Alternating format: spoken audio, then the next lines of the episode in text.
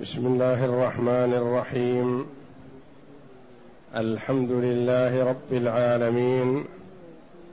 والصلاة والسلام على نبينا محمد وعلى آله وصحبه أجمعين. وبعد.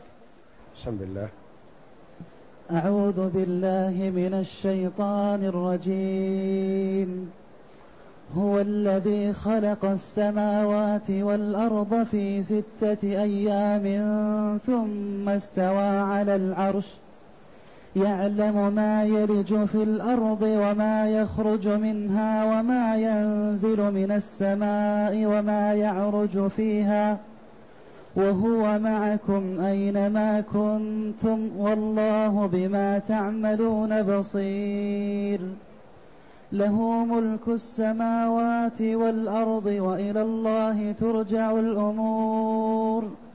يولج الليل في النهار ويولج النهار في الليل وهو عليم بذات الصدور. هذه الآيات الكريمة من سورة الحديد. جاءت بعد الآيات الثلاث الأولى في في هذه السورة. يقول الله جل وعلا هو الذي خلق السماوات والأرض في ستة أيام ثم استوى على العرش. يعلم ما يلج في الأرض وما يخرج منها. وما ينزل من السماء وما يعرج فيها وهو معكم أينما كنتم والله بما تعملون بصير. يقول تعالى هو الذي خلق السماوات والأرض. هذه المخلوقات العظام الله جل وعلا خلقها. والخالق أعظم جل وعلا. فإذا رأينا عظمة المخلوق عرفنا أن خالقه أعظم وأجل جل وعلا. قال في ستة أيام هو جل وعلا قادر على أن يقول لما أراده كن فيكون. فهو قادر على خلقها في لحظة في أمره سبحانه وتعالى. فتوجد كما أراد الله سبحانه وتعالى. ولكنه جل وعلا أخبر عباده بأنه خلقها في ستة أيام ليعلم عباده على التأني والإتقان وعدم الاستعجال في الأمور. وهذه الأيام على قول الجمهور أنها ستة أيام من أيام الدنيا. أولها يوم الأحد ونهايتها الجمعة. ثم استوى على العرش. استوى على العرش. استوى بمعنى على وارتفع. جل وعلا. والعرش هو سقف المخلوقات. هو أعلى المخلوقات. والله جل وعلا فوق العرش. وهو في غنى عن العرش وغيره من المخلوقات. فليس في حاجة إلى العرش ولا إلى الكرسي ولا إلى غيرهما من مخلوقاته فهو الغني الغنى المطلق عن جميع خلقه والخلق مفتقرون إليه. ثم استوى على العرش أهل السنة والجماعة فهموا من هذا العلو المطلق لله جل وعلا. العلو من جميع الوجوه. علو القدر وعلو القهر وعلو الذات. فالعرش أعظم المخلوقات كما ورد في الحديث أن السماوات السبع لو ألقيت في الكرسي لكانت كسبعة دراهم ألقيت في ترس يعني صحن كبير.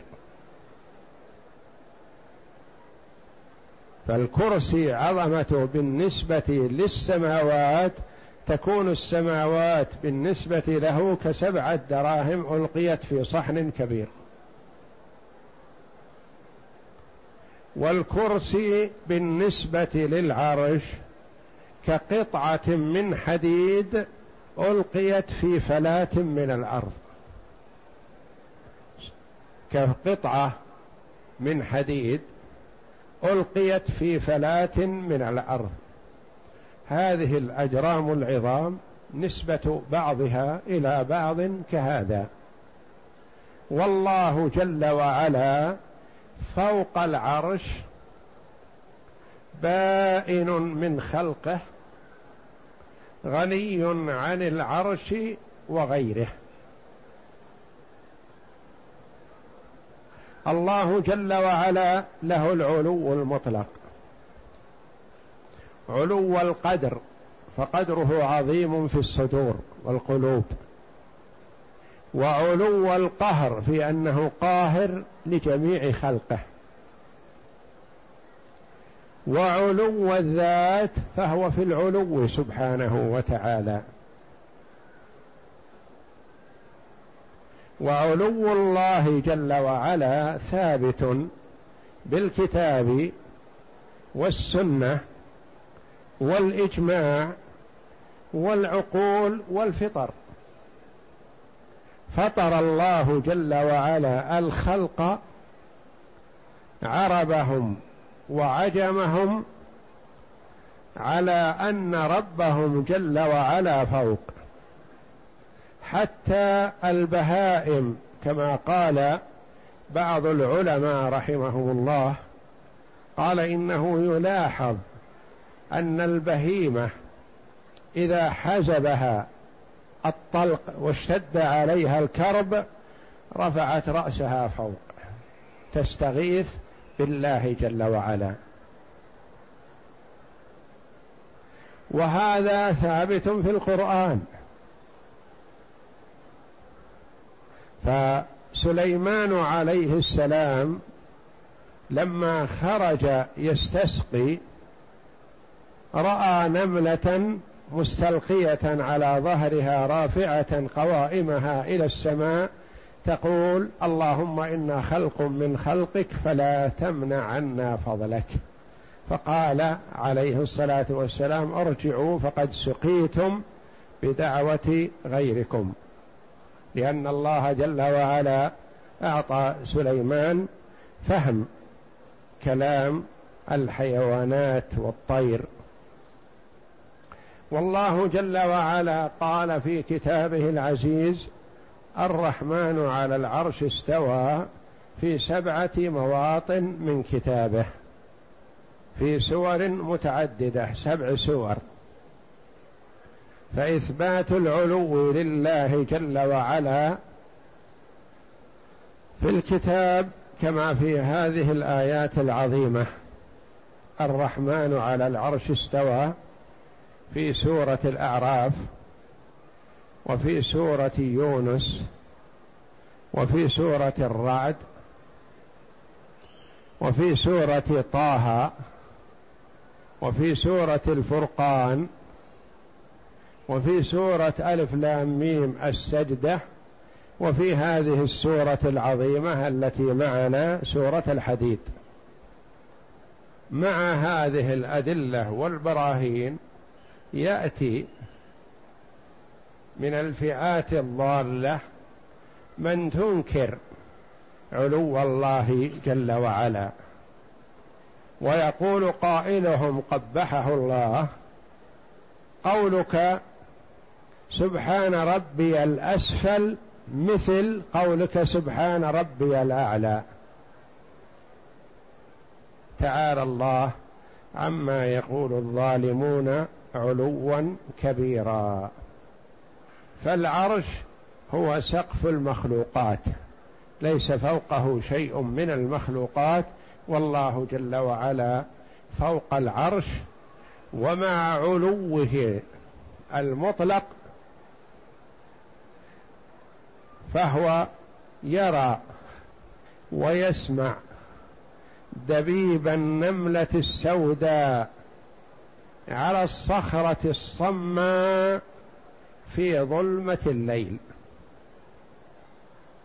لا تخفى عليه خافية من أعمال عباده. ظهرت أو خفيت أسرها أو أعلنها السر والإعلان عنده سواء. ومعنى قولنا له العلو المطلق علو القدر علو القدر وعلو القهر. وعلو الذات هذه أنواع العلو. المخلوق قد يكون له واحد من هذه. قد يكون له علو القدر القلوب تعظمه. العالم الرباني تحبه القلوب ويألفه الناس لكن هو مساو لهم معهم. علو قدره في القلوب والنفوس والصدور تعزه وتجله لكن ليس له ميزة على الناس. لا قهر له لا يقهر الناس وليس فوقهم.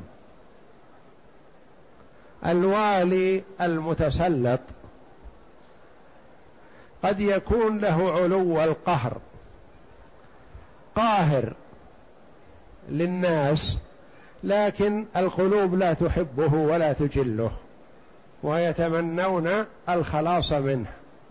وليس له علو الذات ومع الناس لكنه له علو القهر.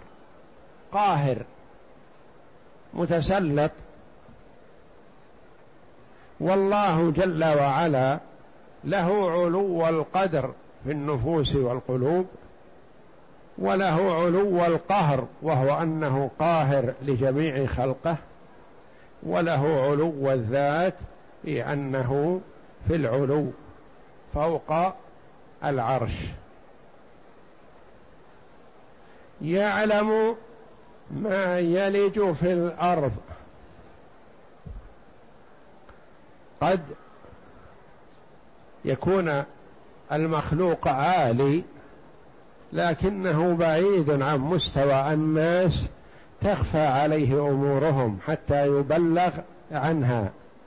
والله جل وعلا يعلم ما يلج في الأرض ما يدخل فيها من قطرات المطر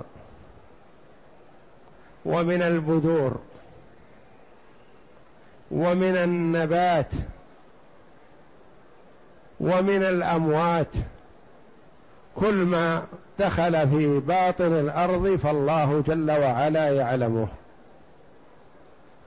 ويعلم ما يخرج منها مما ينبت على سطحها ومما يستخرج من جوفها من معادن وغيرها. يعلم ذلك سبحانه وتعالى يعلم صغيره وكبيره. وما ينزل من السماء وما يعرج فيها. يعلم جل وعلا ما ينزل من السماء من الملائكة ومن القطر المطر ومن الرحمة. ومن الأرزاق ومن التدبير الذي دبره جل وعلا.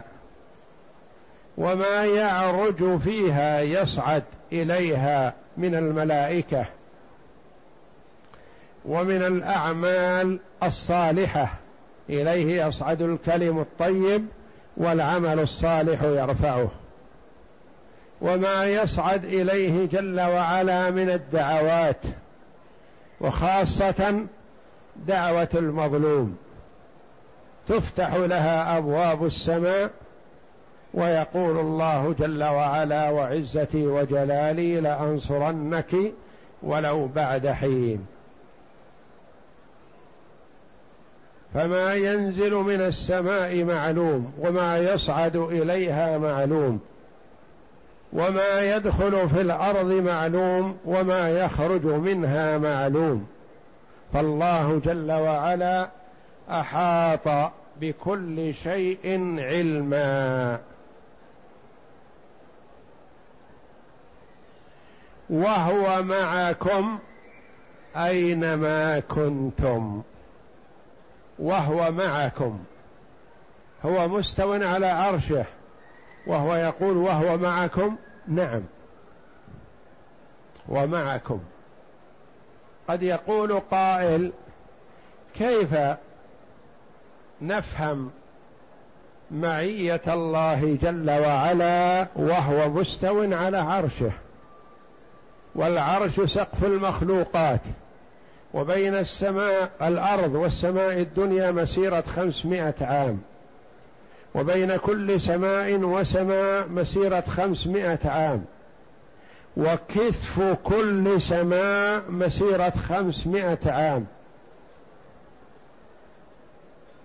وبين السماء السابعة والكرسي بحر ما بين أسفله وأعلاه كما بين السماء والأرض. كيف يكون معنا؟ نقول نعم. القمر مخلوق من مخلوقات الله وهو من أصغر مخلوقات الله العظام. وهو معنا هنا ومع الأقطار الكثيرة مع المسافر ومع المقيم ومع أصحاب من في مكة ومن في المدينة ومن كذا ومن كذا ومعهم كلهم يشاهدونه فوقهم.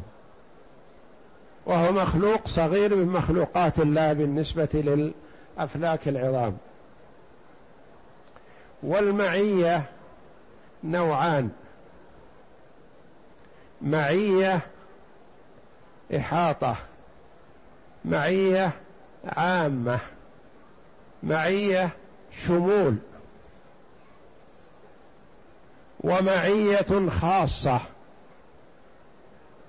معية خاصة مع المتقين مع المحسنين مع النبي صلى الله عليه وسلم ورفيقه في الغار. هذه معية خاصة. وورد لكل من المعيتين آيات كثيرة من القرآن. فمن ذلك المعية العامة قوله جل وعلا كما في هذه السورة وهو معكم أينما كنتم مع الخلق أينما كانوا. وقوله جل وعلا وهو معهم إذ يبيتون ما لا يرضى من القول. وكقوله تعالى ولا أدنى من ذلك ولا أكثر إلا هو معهم أينما كانوا. هذه معية عامة مع البر والفاجر مع المؤمن والكافر لأنه مطلع عليهم ومحيط بهم ويرى ويسمع حركاتهم وسكناتهم وأصواتهم. وسرهم وعلانيتهم ومعية خاصة معية حفظ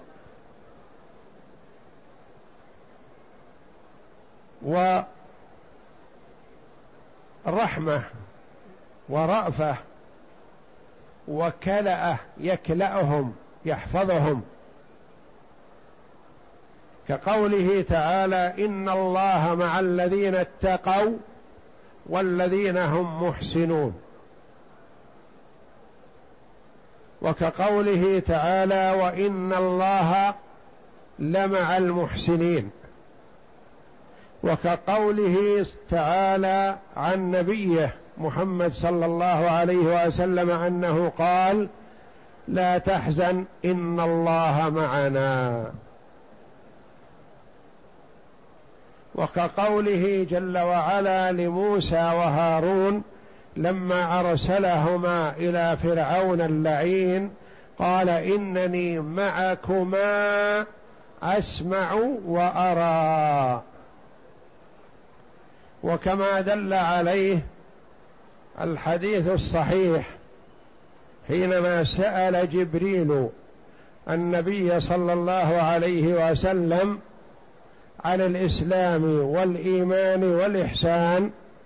قال الإحسان أن تعبد الله كأنك تراه فإن لم تكن تراه فإنه يراك. مطلع عليك. وهو معكم أينما كنتم في البر أو البحر في جوف البحر ظاهرين تحت طبقات الثرى هو جل وعلا مع العباد عموما بالإحاطة والشمول والهيمنة ومع المتقين بالكلاه والحفظ والعناية. والمدافعة يدافع عنهم. إنني معكما أسمع وأرى. لا تخافا من فرعون. وهو معكم أينما كنتم.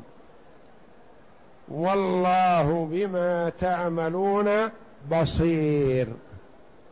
بأي عمل تعملونه مطلع يراه.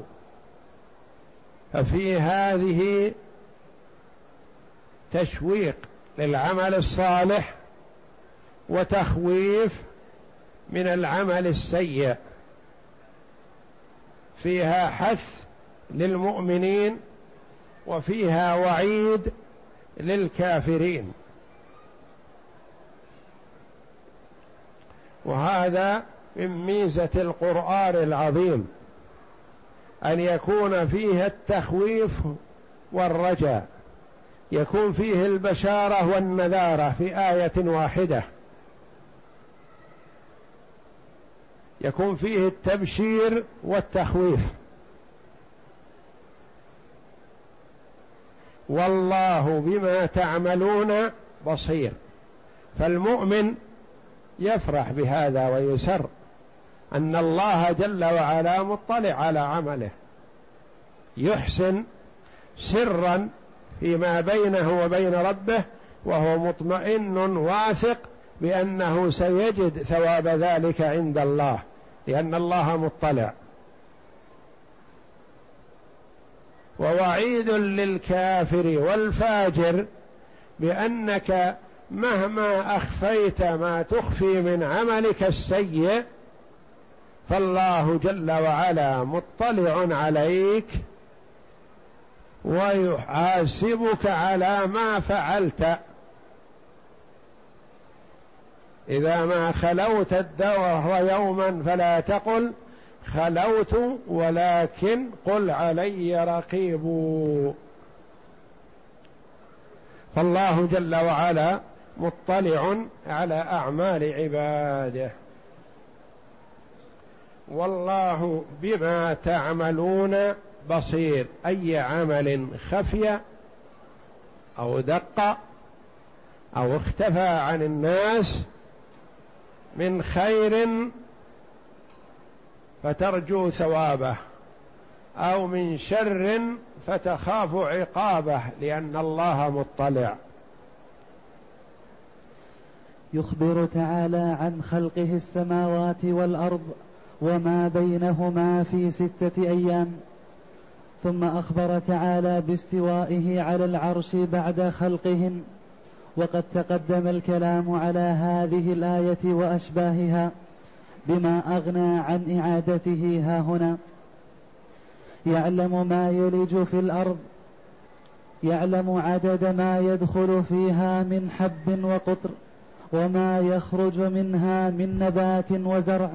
وثمار كما قال تعالى وعنده مفاتح الغيب لا يعلمها إلا هو ويعلم ما في البر والبحر وما تسقط من ورقة إلا يعلمها. وما تسقط من ورقة إلا يعلمها ولا حبة في ظلمات الأرض ولا رطب ولا يابس إلا في كتاب مبين. لا تخفى عليه خافية. نعم. وما تسقط من ورقة إلا يعلمها ولا حبة في ظلمات الأرض ولا رطب ولا يابس إلا في كتاب مبين. وقوله تعالى وما ينزل من السماء أي من الأمطار والثلوج والبرد والأقدار والأحكام مع الملائكة الكرام.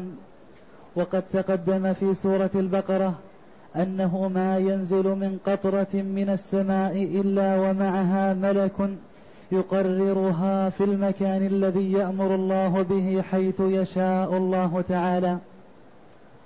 وقوله تعالى وما يعرج فيها أي من الملائكة والأعمال كما جاء في الصحيح يرفع إليه عمل الليل قبل النهار وعمل النهار قبل الليل. يرفع العمل الصالح إلى الله جل وعلا. إليه يصعد الكلم الطيب والعمل الصالح يرفعه. نعم. وهو معكم أينما كنتم والله بما تعملون بصير. رقيب عليكم شهيد على أعمالكم. حيث كنتم وأين كنتم من بر أو بحر في ليل أو نهار في البيوت أو في القفار الجميع علمه على السواء وتحت بصره وسمعه فيسمع كلامكم ويرى مكانكم ويعلم سركم ونجواكم كما قال تعالى ألا إنهم يثنون صدورهم ليستخفوا منه ألا حين يستغشون ثيابهم يعلم ما يسرون وما يعلنون إنه عليم بذات الصدور. مهما اختفوا وحنى صد ظهره ورقبته وأخفى ما يتكلم به واستغشوا ثيابهم يعني ستروا أنفسهم حتى لا يسمع كلامهم فهو جل وعلا يسمعه. ولا تخفى عليه خافية. يعلم خائنة الأعين وما تخفي الصدور جل وعلا. ولقد خلقنا الإنسان ونعلم ما توسوس به نفسه. له ملك السماوات والأرض وإلى الله ترجع الأمور. هذه الآية هي الآية الخامسة. له ملك السماوات والأرض. والآية الثانية من هذه السورة قوله له ملك السماوات والأرض.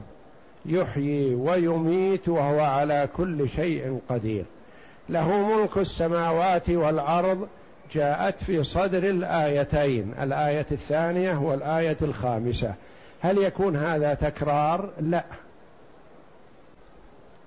الآية الأولى تبين ملكه جل وعلا للسماوات والأرض في حال الحياة الدنيا. له ملك السماوات والأرض يحيي ويميت في الدنيا. ملك السماوات والأرض وإلى الله ترجع الأمور. قال المفسرون هذه في الدار الآخرة. فلا تكرار بلا فائدة وإنما هو تأكيد والأولى أشعرت بثبوت ملكه جل وعلا في الدنيا والآية الأخرى أثبتت ملكه جل وعلا في الدار الآخرة وإلى الله ترجع الأمور. يعني الرجوع إليه جل وعلا. له ملك السماوات والأرض وإلى الله ترجع الأمور. قراءة الجمهور ترجع في كثير من آيات القرآن. مبني للمجهول. وقرأ بعض القراء وإلى الله ترجع الأمور على البناء للفاعل وهنا على البناء للمفعول ترجع الأمور البناء للمفعول يعني يقوم نائب المفعول به نيابة الفاعل وهنا ترجع الأمور المبني للمعلوم مبني للفاعل وإلى الله ترجع وهما قراءتان سبعيتان. وإلى الله ترجع الأمور. نعم. له ملك السماوات والأرض وإلى الله ترجع الأمور. أي هو المالك للدنيا والآخرة؟ كما قال تعالى وإن لنا للآخرة والأولى. وهو المحمود على ذلك كما قال تعالى وهو الله لا إله إلا هو له الحمد في الأولى والآخرة. في الدنيا والآخرة نعم. وقال تعالى الحمد لله الذي له ما في السماوات وما في الأرض وله الحمد في الآخرة وهو الحكيم الخبير. سبحانه. فجميع ما في السماوات والأرض ملك له. وأهلها عبيد أرقاء اذلاء بين يديه كما قال تعالى إن كل من في السماوات والأرض إلا آتي الرحمن عبدا لقد أحصاهم وعدهم عدا وكلهم آتيه يوم القيامة فردا. ولهذا قال وإلى الله ترجع الأمور أي إليه المرجع يوم القيامة. فيحكم في خلقه بما يشاء وهو العادل الذي لا يجور ولا يظلم مثقال ذرة بل إن يكن عمل صالح يضاعفه إلى عشرة أمثالها ويؤتي, ويؤتي من لدنه أجرا عظيما. وكما قال تعالى ونضع الموازين القسط ليوم القيامة فلا تظلم نفس شيئا وإن كان مثقال حبة من خردل أتينا بها وكفى بنا حاسبين. وقال تعالى يولج الليل في النهار ويولج النهار في الليل. أي هو المتصرف؟ يولج الليل في النهار ويولج النهار في الليل. يدخل جل وعلا الليل في النهار. فيزيد النهار ويقصر الليل ويولج النهار في الليل يدخل جزءا من النهار في الليل فيطول الليل ويقصر النهار. وذلك لمصالح عباده ولحكمة يريدها الله جل وعلا. فلو كان الليل والنهار في حالة استواء دائما وأبدا تعطلت كثير من المصالح ومن النباتات. فالله جل وعلا جعل هذا الاختلاف لحكمة. فأحيانا يطول الليل ويقصر النهار وأحيانا يطول النهار ويقصر الليل. وأحيانا يستويان يستوي الليل والنهار. لحكمة يريدها الله جل وعلا ولأجل مصالح العباد في معاشهم وزروعهم وحروثهم ومياههم وغير ذلك من الأمور التي رتبها الله جل وعلا ولإظهار كمال قدرته سبحانه. لظهور كمال القدرة. فأحيانا مثلا كما نرى مثلا صلاة المغرب تكون الساعة خمس وشيء. بحسب التوقيت الزوالي. وصل وأحيانا تكون الساعة سبع وشيء. فيأخذ الليل من النهار ويأخذ النهار من الليل.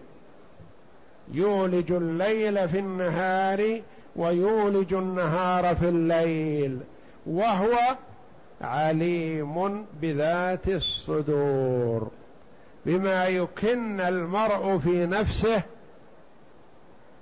لا يطلع عليه أحد إلا الله جل وعلا فهو يطلع على ما في الضمائر ويعلم ما فيها من خير أو شر وما وسوست وما فكرت فيه قبل أن تنطق. فهو يعلم ما في قلوب عباده سبحانه قبل أن يتكلموا. وهو عليم بذات بما في الصدور بما في القلوب لكمال إحاطته سبحانه فهو فعلمه محيط بكل شيء لا في الظاهر دون الباطن ولا في العلانية دون السر وإنما الكل عنده سواء يعلم السر وأخفى. السر ما يسر به الإنسان على لصاحبه. وأخفى من السر الذي في قلبه ما أفصح به لأحد من الناس. يعلمه الله جل وعلا. يعلم خائنة الأعين وما تخفي الصدور. ولقد خلقنا الإنسان ونعلم ما توسوس به نفسه ونحن أقرب إليه من حب من حبل الوريد. نعم. يولج الليل في النهار ويولج النهار في الليل. أي أي أي هو أي هو المتصرف في الخلق؟ يقلب الليل والنهار ويقدرهما بحكمته كما يشاء فتارة يطول الليل ويقصر النهار وتارة بالعكس وتارة يتركهما متعادلين وتارة يكون الفصل شتاء ثم ربيعا ثم قيضا ثم خريفا. وكل ذلك بحكمته وتقديره لما يريده بخلقه وهو عليم بذات الصدور يعلم السرائر وإن دقت وإن خفيت. وفي هذه الآيات حفز وحث للعباد على إخلاص العمل لله جل وعلا. لأن العمل وإن كان ظاهره الصلاح إذا لم يكن خالصا لوجه الله جل وعلا فالله لا يثيب عليه. لأن الله جل وعلا يقول أنا أغنى الشركاء عن الشرك. من عمل عملا أشرك معي فيه غيري تركته وشركه. والله جل وعلا لا يقبل من العمل إلا ما كان خالصا صوابا. خالصا لوجهه تعالى صوابا على سنة رسوله صلى الله عليه وسلم. فقد يكون العمل صواب على وفق السنة لكنه ليس خالصا لوجه الله وهذا عمل المرائين فلا ينفع. وقد يكون العمل خالص لوجه الله لكنه لم يكن صوابا على وفق السنة وهذا عمل المبتدعة. المبتدع وصاحب البدعة قد يعمل العمل لوجه الله لكنه على خلاف السنة فلا ينفعه. فلا بد من هذين الشرطين في كل عمل يعمله المرء لله تعالى أن يكون خالصا لوجهه وأن يكون صوابا على سنة رسوله صلى الله عليه وسلم. والله أعلم وصلى الله وسلم وبارك على عبد ورسول نبينا محمد وعلى آله وصحبه أجمعين.